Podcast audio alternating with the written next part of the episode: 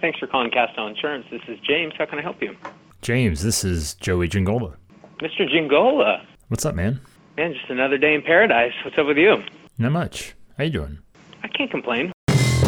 This is insurance in your own words from the people who are living and breathing it every day and are struggling to figure out where this industry is going and what they need to do to stay ahead. Hosted by me, Joey Giangola. Let's get into it.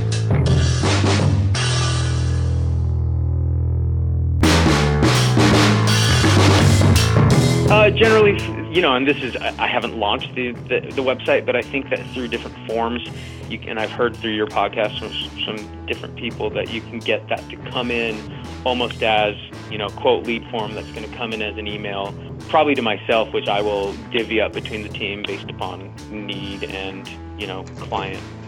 Things get really exciting when you can't keep up. How's my good buddy James Castell of Castell Insurance in Sequim, Washington, and talking about you know he's at the at the at the point in time was getting ready to launch a new website. Now he's launched a new website, but just talking about the idea of hey, let's create a way for inbound quote inquiries. Let's capture you know as much information as possible, and let's then take that you know kind of data entry piece that we were normally required to handle a lot of the heavy lifting ourselves and let's figure out a way to maybe offload a little bit of that onto you know the person looking for insurance. And then once we've got that piece then we can go ahead and distribute it to agents in the office based on type of business and or need or just kind of you know work volume all of those fun things. And yes this so this this isn't necessarily where this episode's entirely going to focus as uh, there's a there's a slightly different angle on this but this is really more or less the catalyst of what we're going to get to because um, there's a couple moments where things get interesting right? There's a, cap- a, couple sort of i guess we'll say aha moments but I, it feels a little generic. But there are just there are a few of those things that have to happen and then there are a few reactions to those things happening that are very very important to allow all of this. And in this case you know james james was in the point of saying you know i want to get this done and i want to create this flow of business to where we can generate these inbound inquiries uh, capture information more information than we are ever accustomed to handling uh, prior to actually making you know the first point of contact and then having it distributed in a way that is far more organized and systematic than again what we ever maybe thought was possible. That's a bit of a stretch because it's certainly possible. Um, again there's there's there's plenty of different ways to do that and there's plenty of different kind of rules and qualifications you can set on that uh, it's just a matter of you know where you want to go and you know how much bandwidth you have to get there I don't know yet, man. You're, talking big, big amounts of learning curve. You know, again, my mind shifted when I went to Phoenix in January, and I feel like we've accomplished a lot just in that seven months. all right two very important things that happened and i it might have sounded like i cut you know prematurely there yes there I, I deliberately kind of stopped there because it, there's a very important kind of realization to be made but first two very important things from what James is talking about. The very, very first thing is when he, uh, you know, says, um, you know, that's that's a big question or whatever that is. What I was talking to him about was, you know, is is there going to be another marketing automation piece? Because you know, up until this point, if you go back and listen to the other episodes James was on, up until this point. You know, we're just talking websites and things like that, forms and everything. That's not going to necessarily um, trigger things in any sort of you know crazy ping pongy sort of way to where there's there's traffic that is being directed so to speak of sending things automatically in certain directions and delivering certain pieces of information when to happen. So it was hey is, are we going to look at you know is, is there going to be some type of active campaign hubspot something maybe infusionsoft i guess. Uh, you know whatever right? There's a there's a handful of you know platforms that are available to kind of help trigger that. But you know james said you know that's that's kind of down the road but this is the other important part you know my mind you know, my, my mind completely shifted. I had a complete mindset shift when he mentioned Phoenix. That was um, IAOA's conference innovation. I believe it would have been would have been 18 at that point. I think so. Um, maybe no, maybe 17. Uh, innovation 17 because 18 was in uh, Las Vegas. Yeah, I don't. Anyways, innovation 17. It was in Phoenix, and we were there. And he's saying, you know, I, I you know it's only been seven months. It's it's hard to believe or whatever it was, but that's the that's the that's the thing that needs to happen. I guess that's one of the very and that's the reason I stopped right there is because uh, I've heard that a version of that more times than I can ever really count of agent X, Y, or Z saying, I went to this, I saw this, I heard this. And from this point on, my life was forever changed. I completely saw the world in a different way. Colors were brighter, smells were smellier, and things just simply made more sense. And that's the thing, I guess, if that hasn't happened, if, if, if your world hasn't been, you know, rejuvenated in Technicolor yet in some way, shape, or form, that's the, I guess, that's the that's the first thing that needs to, to happen to be unlocked for everything else to follow before you can get you know ahead of yourself and start talking about some of these other things that maybe might not necessarily apply right away. And that's really it. And i know those moments happen at different times certainly for people in the agency right? Your moment might be very different and uh, you know maybe not as uh, we'll say aligned as somebody else in whatever position up or down the food chain.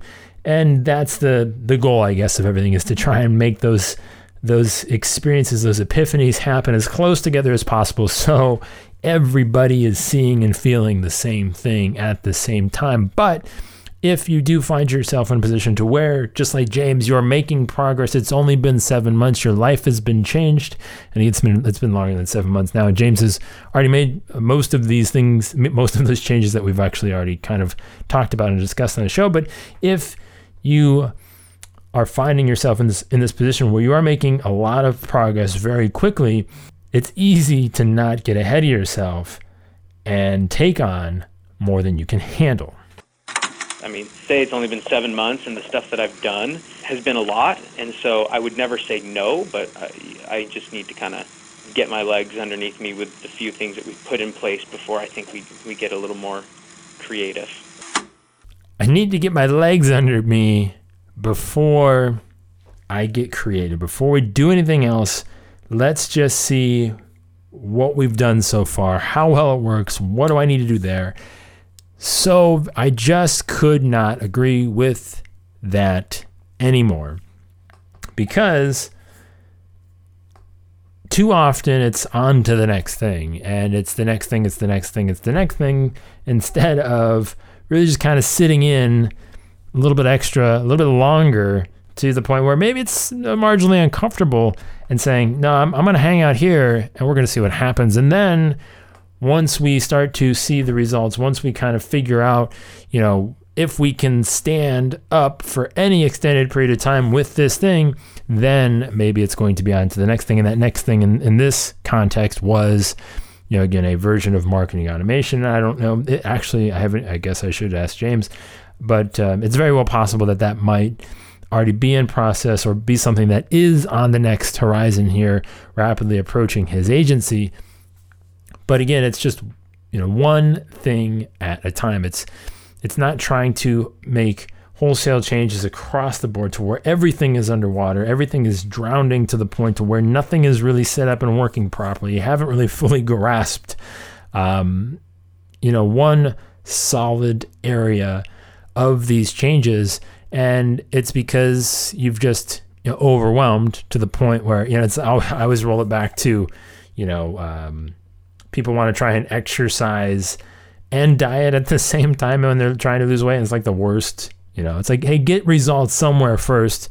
Generally, I think it's you know reducing the amount of food that ends up on your plate just from a just from personal experience. But you know, I mean, you don't want to you don't want to just go every you know thing all at once. I mean, yes, you can do it, but again, if you start failing in one area or the other, then it just becomes kind of a yin and a yang, a yo-yo situation to where it gives you a motivation in, in a way to want to cheat in the other areas. So it's just find success in one area first when you're you know you're kind of struggling to make a change and then allow that success to then feed into you know more success on the next thing. I don't know, I'm just kind of making stuff up, but I think it makes sense and I've seen it happen quite a few times, but I often don't hear what I hear from James in the sense that this concern of getting the legs under you and it's not being distracted by the next thing. It's not being distracted by the the new shiny toy the new thing that is just maybe more efficient but maybe not. And maybe your ability to get it up and running efficiently is not nearly worth you know the break even time to where it's going to make sense in context of everything else that's going on in the agency. Just an overall general kind of reminder here. And i, I heard kind of heard that and I thought I think this is just just fun, just a nice little hey, this is important and let's not forget that we don't need to again the whole your stomach is bigger than your eyes buffet sort of thing you know one of those times where you just and i don't know why this keeps coming back to food and exercise but you know the, the, there are there are a handful of times in your life where you just have decided to eat a, a portion of food that makes you really never want to eat again. And that feeling. It's like that feeling. You want to avoid that feeling in the equivalence of, you know, insurance, you know, improvement. Uh, we don't want to have that in feeling, right? Of of just complete gluttony to where you've you've stuffed yourself full of things that really just by their own on their own are very pleasurable and tasty, but together all at once, crammed into a very small space, they don't really work. And that's it. I think the lesson, if there is one, I don't know. But that's what you know James was dealing with here, and and I thought it was important, and I was I was surprised to hear him say, you know, listen, I got to pump the brakes. I need to do this my way. I need to take my time and get get you know get what out of it uh, that I'm looking for. And if I don't do that, then I don't know if I'm necessarily ready or able to move on. Because then when I am, when I am ready to do that, then I know it's certainly going to be worth it.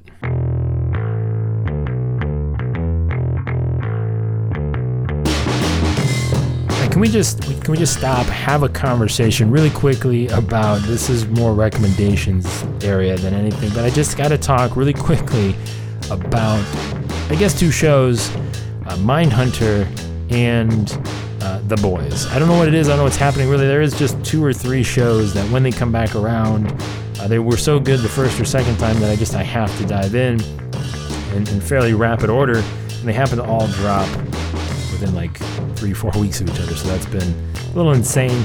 But I have to ask, my goodness, uh, Mindhunter, the first season was like two years ago, and I kind of forgot about it as being a thing. But then I was oh so pleasantly reminded how just fantastic of a, of a situation it is. And it was thankfully these, these were only eight, nine episodes apiece, so it wasn't was an extended period of time that, that kind of you know distracted me from you know really life.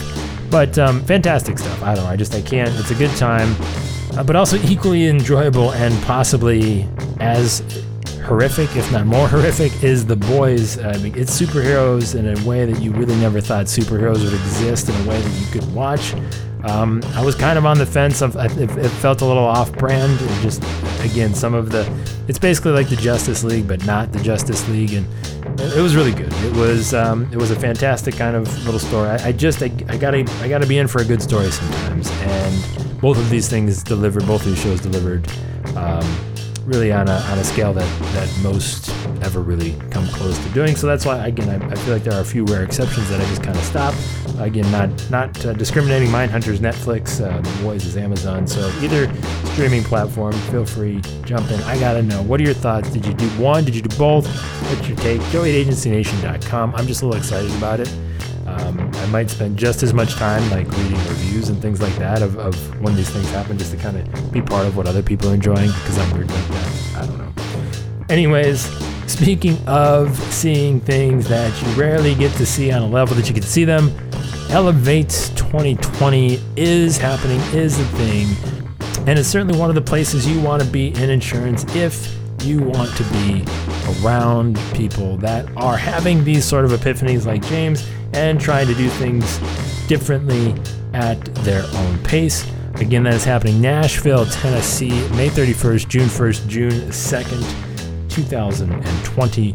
So head on over to elevateconference.com, grab a, kind of a, a spot on the waiting list, reminder list, whatever. Tickets going on sale very, very soon. Head over to elevateconference.com.